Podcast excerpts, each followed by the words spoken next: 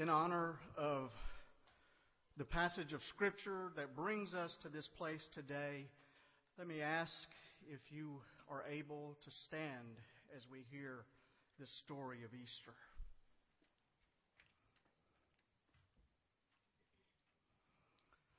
Early on the first day of the week, while it was still dark, Mary Magdalene came to the tomb and saw that the stone had been removed from the tomb.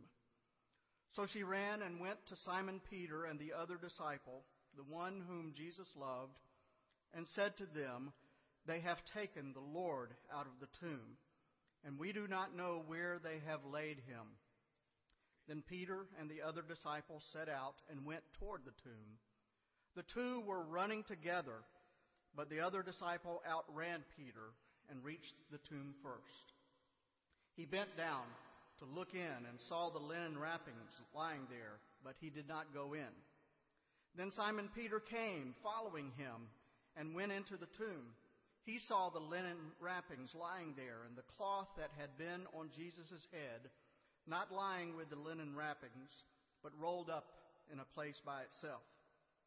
Then the other disciple, who reached the tomb first, also went in, and he saw and believed. For as yet they did not understand the Scripture, that he must rise from the dead. Then the disciples returned to their homes. But Mary stood weeping outside the tomb. As she wept, she bent over to look into the tomb, and she saw two angels in white sitting where the body of Jesus had been lying, one at the head and the other at the feet. They said to her, "Woman, why are you weeping?" She said to them, "They have taken away my Lord, and I do not know where they have laid him." When she had said this, she turned around and saw Jesus standing there, but she did not know that it was Jesus. Jesus said to her, "Woman, why are you weeping? Whom are you looking for?" Supposing him to be the gardener, she said to him, "Sir, if you have carried him away, tell me where you have laid him, and I will take him away." Jesus said to her, "Mary." She turned and said to him in Hebrew, "Rabboni," which means teacher. And Jesus said to her, "Do not hold on to me, because I have not yet ascended to the Father. But go to the brothers and say to them, I am ascending to my Father and your Father, to my God and to your God." Mary Magdalene went and announced to the disciples, "I have seen the Lord." And she told them that he had said these things to her. This is the word of the Lord for you and for me. Welcome to everyone. Happy Easter to you, the day of resurrection. And we certainly hope that this is indeed a day in which all of our broken dreams are brought back to life again. Welcome to our guests. You are very special. We're happy that you are here and hope that you will make us a regular part of your spiritual journey. Please remember our attendance sheets on each row. We'd like to have a record of your attendance with us if you wouldn't mind filling that out and giving us your information and checking the appropriate box. We would certainly appreciate that. And now, as you are already standing, let me ask you to turn around and share the love of Christ with the people around you by greeting each other in the name of the Lord.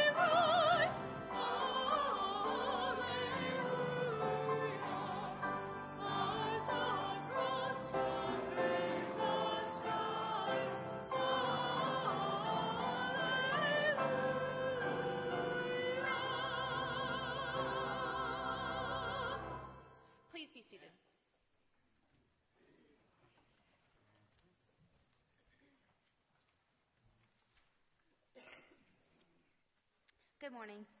We have journeyed together with Christ through this time of darkness and repentance. From the time he has set his face toward Jerusalem and revealed the evil that was to come upon him to last week when we found each of us calling out, "Crucify him." We extinguished the Christ candle last Sunday, the same candle that we lit on Christmas Eve to celebrate the birth of the Savior. We darkened that candle as we grieved Christ's death, and as we recognized our own part in the conspiracy against him, we repent of our wickedness. But today is a day of celebration. Today the darkness has been dispelled. Today the light of Christ shines again, for evil will not win. Darkness will not prevail. They thought they had silenced a beacon of goodness, but he would not be silenced, even by death. He was raised again. Goodness prevails. The true light which enlightens everyone has come into the world. John 1:9.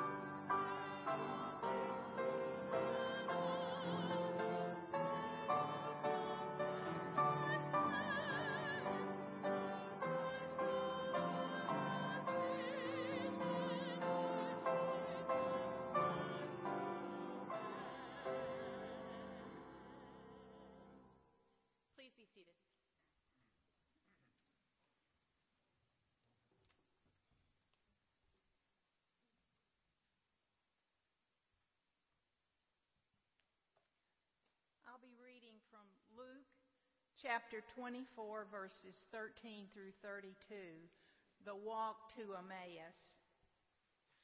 Now on this same day, two of them were going to a village called Emmaus, about 7 miles from Jerusalem, and talking with each other about all these things that had happened.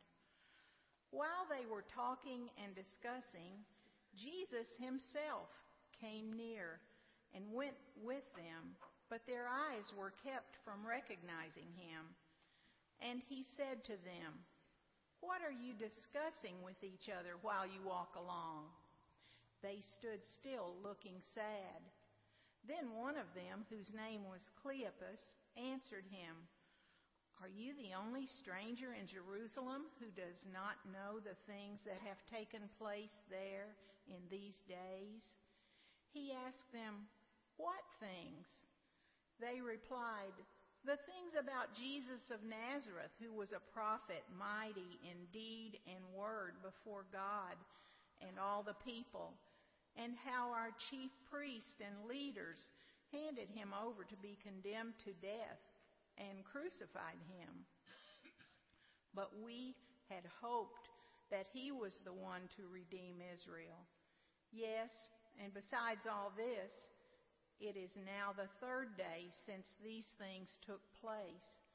Moreover, some women of our group astounded us. They were at the tomb early this morning, and when they did not find his body there, they came back and told us that they had indeed seen a vision of angels who said that he was alive. Some of those who were with us went to the tomb and found it just as the women had said, but they did not see him. Then he said to them, "Oh, how foolish you are, and how slow of heart to believe all that the prophets have declared. Was it not necessary that the Messiah should suffer these things and then enter into his glory? Then, beginning with Moses and all the prophets, he interpreted to them the things about himself in all the scriptures." As they came near the village to which they were going, he walked ahead as if he were going on. But they urged him strongly, saying, "Stay with us, because it is almost evening, and the day is now nearly over." So he went in to stay with them. When he was at the table with them, he took bread, blessed and broke it, and gave it to them. Then their eyes were opened, and they recognized him, and he vanished from their sight.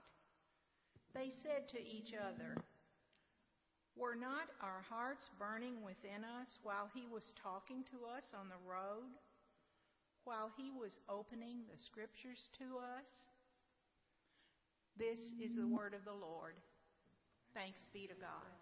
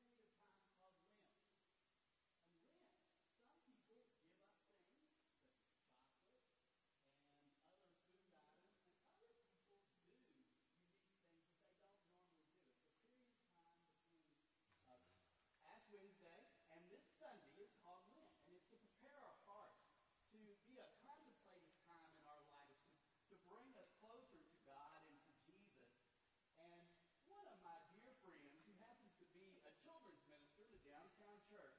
I call her the Hallelujah Police. And the reason I call her the Hallelujah Police is because the whole time during Lent, she doesn't get to say, or doesn't allow in her church, anybody to say Hallelujah. But today, since it's Easter, we can celebrate and say Hallelujah.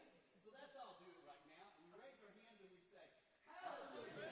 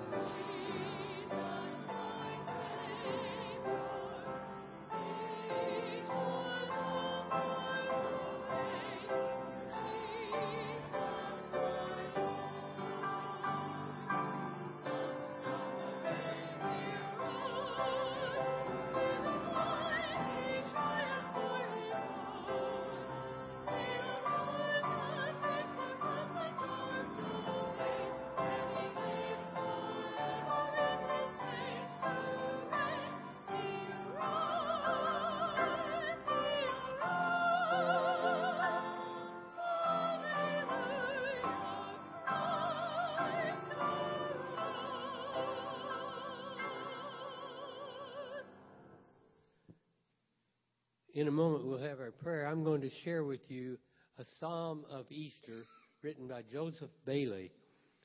Let's celebrate Easter with the rite of laughter. Christ died and rose and lives. Laugh like a woman who holds her first baby. Our enemy death will soon be destroyed. Laugh like a man who finds he doesn't have cancer, or he does, but now there's a cure. Christ opened wide the door of heaven. Laugh like children at Disneyland's gates. This world is owned by God, and he will return to rule. Laugh like a man who walks away uninjured from a wreck in which his car was totaled. Laugh as if all the people in the whole world were invited to a picnic, and then invite them. Let us pray. Lord of life, we pray for all who bring your word of life as a light to those in darkness, for those who bring your word of peace to those enslaved by fear, for those who bring your word of love to those in need of comfort. Lord of love and Lord of peace, Lord of resurrection life, be known through our lives and through your power. So we pray that we may celebrate this Easter with joy, and that we may give freely of our blessings to bring honor to you. Bless us today and every day as we remember your undying love for each of us. In the name of Jesus our Lord, amen.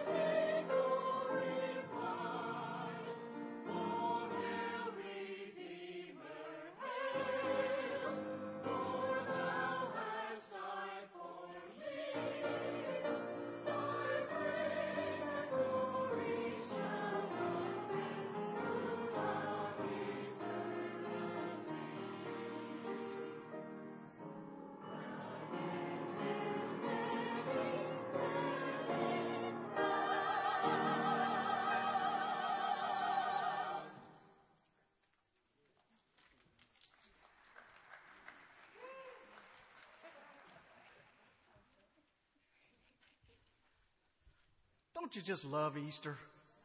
I tell you what, we pull out all the stops at Easter, and it's a wonderful time and beautiful music and such a wonderful sentiment. I just love this Sunday every year.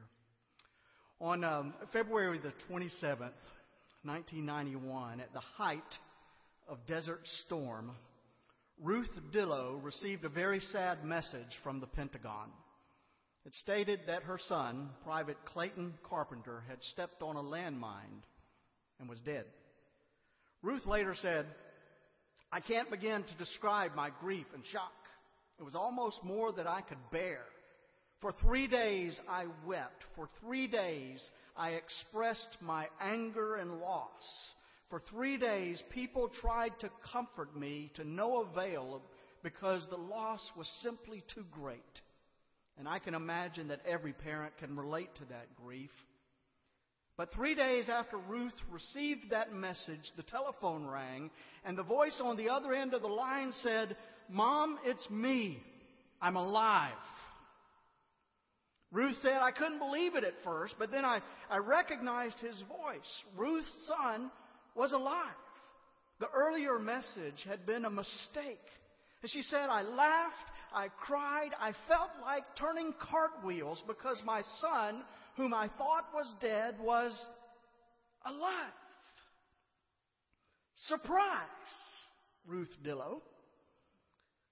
The son you thought was dead is alive. A 2-year-old girl could hardly wait for Easter to come. She had a new dress to wear and new shoes to go with it, but her father wondered whether she really knew what Easter was all about. And so he said, "Kara, do you know what Easter means?" And she said, "Yes, I do." "So what does it mean then?" her father asked. And with a smile on her face, she cried out, "Surprise!"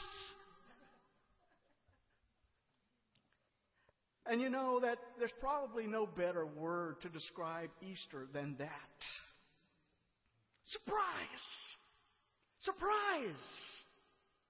That was the clear reaction of Jesus' disciples on that first Easter morning. It was a reaction of surprise.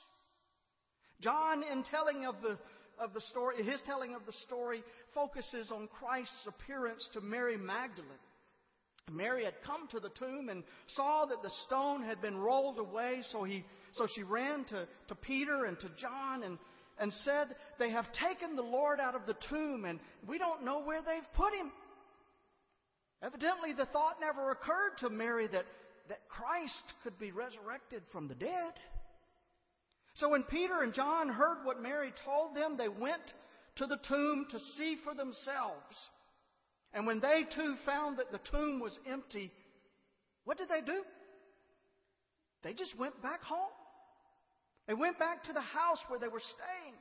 There was no celebration. There were no cries of, "He's alive, he's alive." You might have expected those who knew Jesus best to be bubbling over with excitement on that Easter morning because he had been delivered from the tomb just as he had been telling them all along. But instead, they were totally baffled. They were totally baffled that his body was not where it was supposed to be. It was not there. Apparently, they didn't expect her son or expect him to be alive any more than Ruth Dillow expected her son to be alive. And folks, if we can relate to Ruth Dillow and her grief over the loss of her son, then we can surely relate to the grief that Jesus' disciples were feeling on that first Easter morning. If there is one proverb which describes the followers of Jesus right after the crucifixion, I think it would have to be Proverbs 29:18, which says, "Where there is no vision, the people perish." You see, even though Jesus' followers may not have been physically dead after his crucifixion, emotionally and spiritually, they were walking cadavers. Because you see, they had no vision. On that morning, they had no vision. And on that morning that we know of as Easter Sunday, Mary Magdalene went down to the tomb, not in anticipation of his resurrection, but she went down there to complete his burial. And so just like Ruth Dillow, Mary was crushed. Her closest friend, her mentor, her Lord, was dead. And she was heartbroken. Some of you have seen that wonderful musical, Les Miserables. You're familiar with that mournful song that Marius sings after his friends have all been killed in that ill-fated student rebellion. Here are his haunting words. He sings, "There's a grief that can't be spoken. There's a pain that goes on and on. Empty chairs and empty tables. Now my friends are dead and gone. Here they talked of revolution. Here they lit the flame. Here they sang about tomorrow. And tomorrow never came." That's the kind of pain that Jesus' followers felt after the crucifixion. On Easter afternoon, on the road to Emmaus, two of Jesus' followers spoke of their dashed hopes by saying, "We had hoped that he was the one to redeem Israel." Now, I want you to notice something about that phrase. Did you notice the past tense of what they said? We had hoped, but they hoped no more. Because you see, their hope died with Jesus. And who can blame these disciples for their despair? Not only was their friend dead and gone, but if the Romans would kill Jesus, then surely they would also attack his followers as well.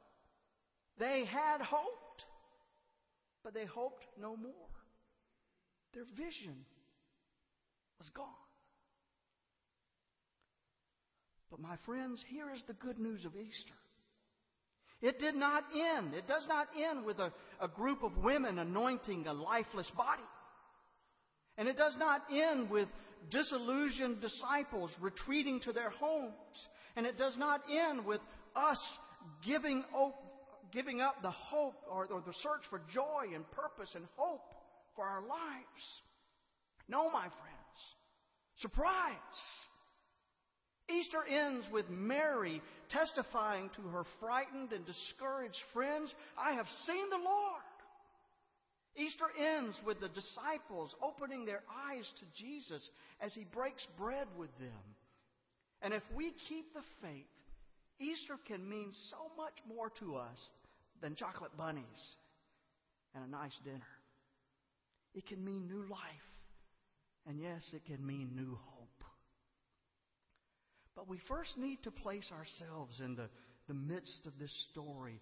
And we need to recall our own moments when we have thought to ourselves, "I had hoped, but I hope no more."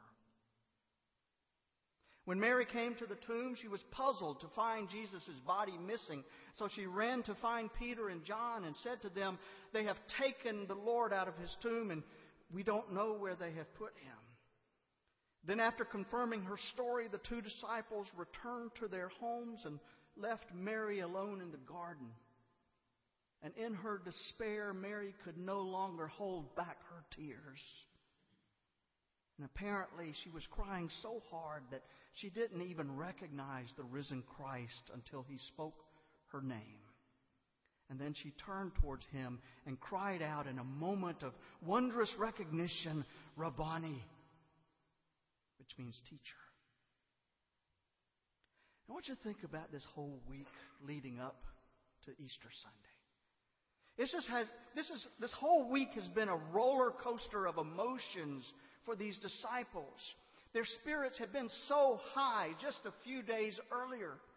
This was a time of Passover, which was always a season of hope, because Passover celebrated freedom and deliverance.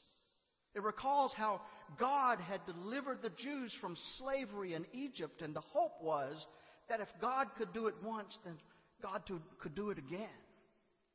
And Jesus seemed to have nursed that nationalistic spirit As he entered the city, while the people waved their palm branches in joy, we celebrated that last Sunday.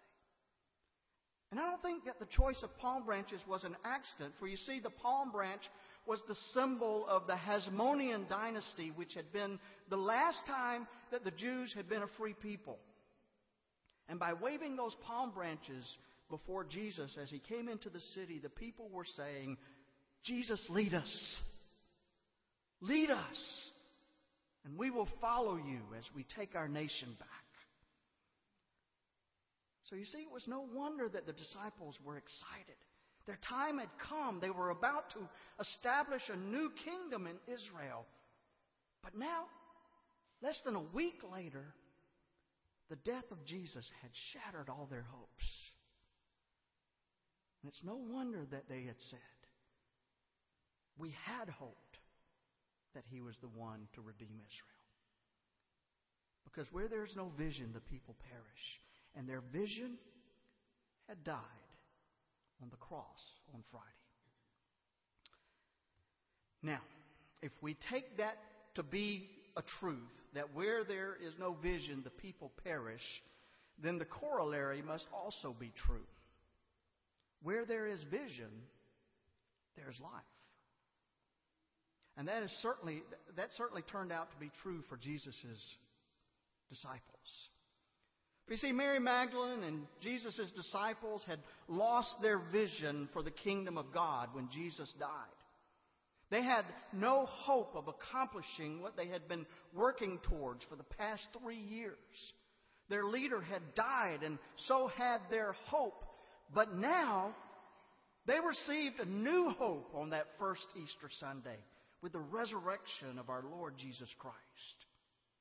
For Mary, it happened when Jesus called her name, Mary. For the two disciples, it happened along the road to Emmaus. At first, like Mary, the two disciples were prevented from recognizing Jesus. But as they walked along the road, Jesus opened the Scriptures to them and explained to them why the Messiah had to die on the cross. And as they neared the village, the disciples asked Jesus to stay with them. But when they sat down for dinner, the guest became the host. Taking the bread, he blessed it and he broke it. And through that simple act, Jesus made himself known. These disciples knew that their Redeemer was alive and their hope was restored. You know, hope can be such a fragile thing, can't it? And the reason it is fragile is because the forces of evil are still very strong in our world. We see those forces in the tragedy of racism. We see those forces in the exploitation of the drug trade. We see those forces in the violence that stalks our streets and even invades our schools. And for many people in our society, life just seems to be hopeless. Hopeless to get out of the ghetto. Hopeless to kick some kind of addiction. Hopeless to be successful. Hopeless to be happy and healthy. Hopeless to live a fulfilled life. They've lost their vision. And my friends, if we give in to those forces that enslave us and dispossess us and oppress us, then evil will win. But there's another way. And that is the vision of the risen Christ conquering death. It is the vision of Christ's people standing up against evil in the name of hope. It is the vision of one saying that one day my hope was dead, but now it's alive. In Christ, my hope has been resurrected. I think we would do well to remember the example of Elie Wiesel. Elie Wiesel is a Jewish writer and Holocaust survivor. And for about 60 or 65 years now, Elie has been an outspoken proponent of justice and human rights and, yes, hope. For several years after they married, Elie and his wife did not have children because they were afraid that the world could not be trusted with another Jewish child. But then they changed their mind. and their decision to have children was inspired by the story of Job. Elie said that he was struck by the fact that after all the terrible things that had happened to Job, he still decided to have more children. In other words, Job refused to let evil have the upper hand, and that even in Job's life, there was hope for a better tomorrow. And folks, when we do that same thing, by rejecting the work of evil people and by standing up for good, then we are on the side of God's kingdom. As long as evil is resisted and good is proclaimed, then God's victory is certain. So, my friends, I want you to know today that God is still breaking through those systems which oppress and enslave. A system of injustice and cruelty executed an innocent man because it was politically expedient. They hung him on a cross, and the hope of his followers died with him that day. But then hope was resurrected, and God's Son lives. And since that time, the stones of hatred and oppression and violence and genocide and despair and futility are still being rolled away today. And when they are, heaven itself breaks out in its own rendition of the Hallelujah Chorus. A man named Robert Smith once told about hearing the Hallelujah Chorus being sung by 500 trained voices. Can you imagine how wonderful that would be?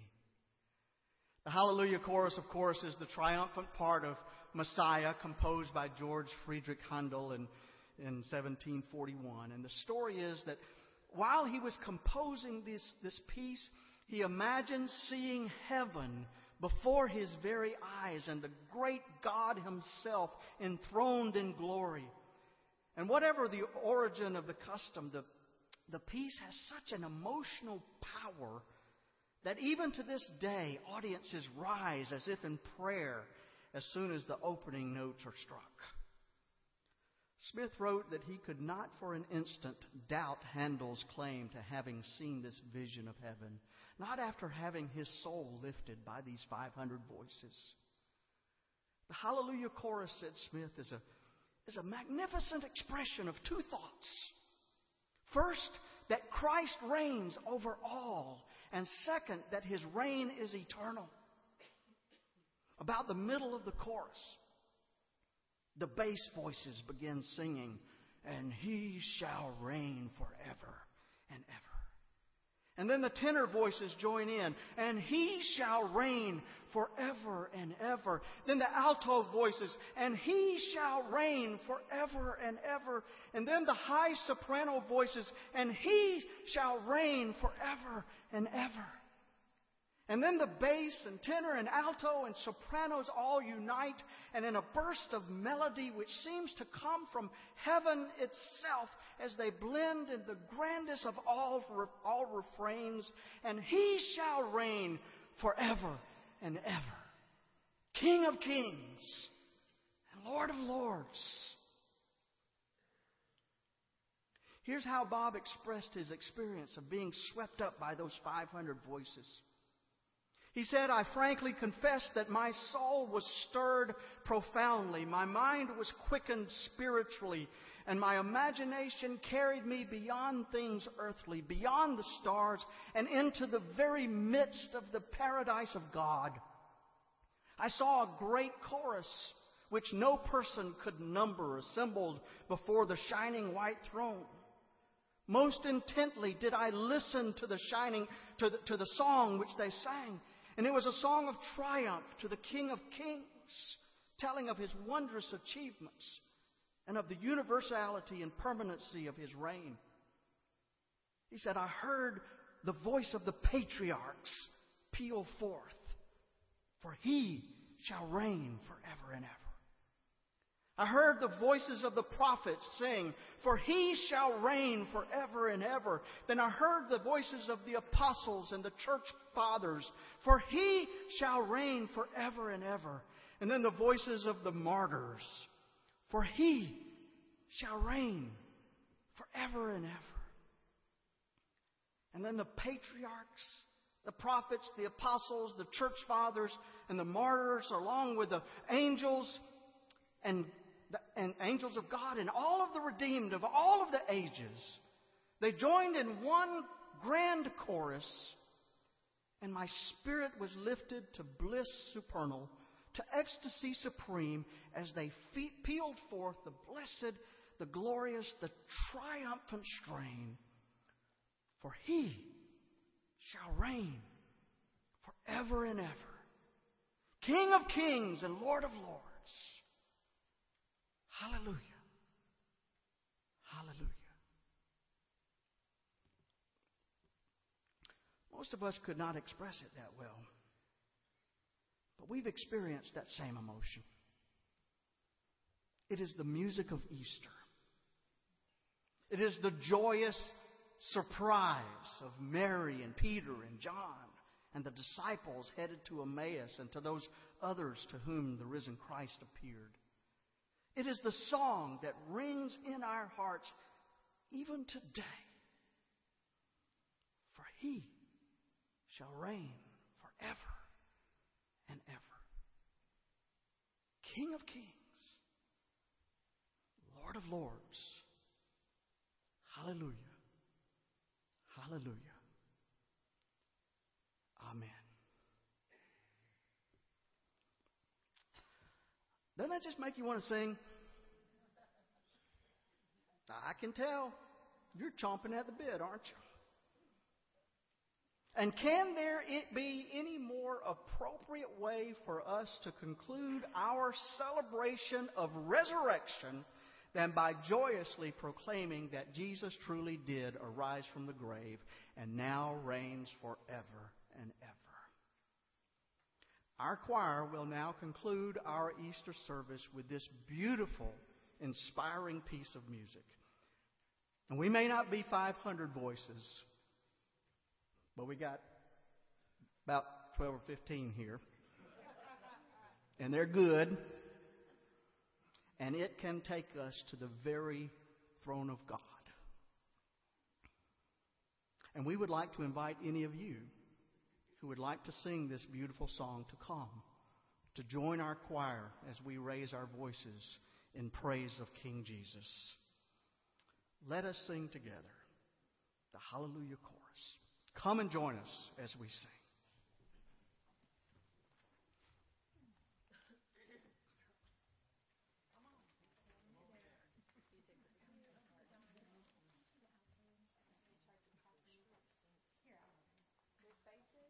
Tenors, basses.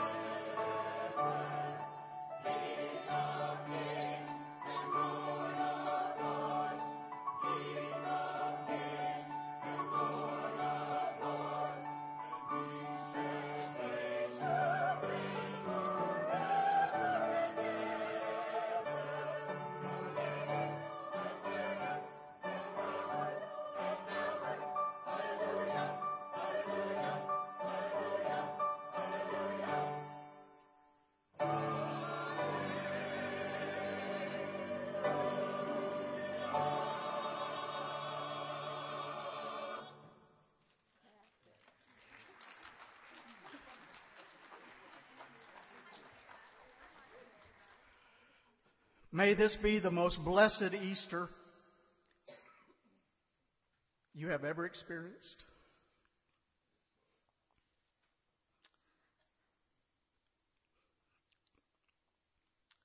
May it be a time when despair is replaced with hope.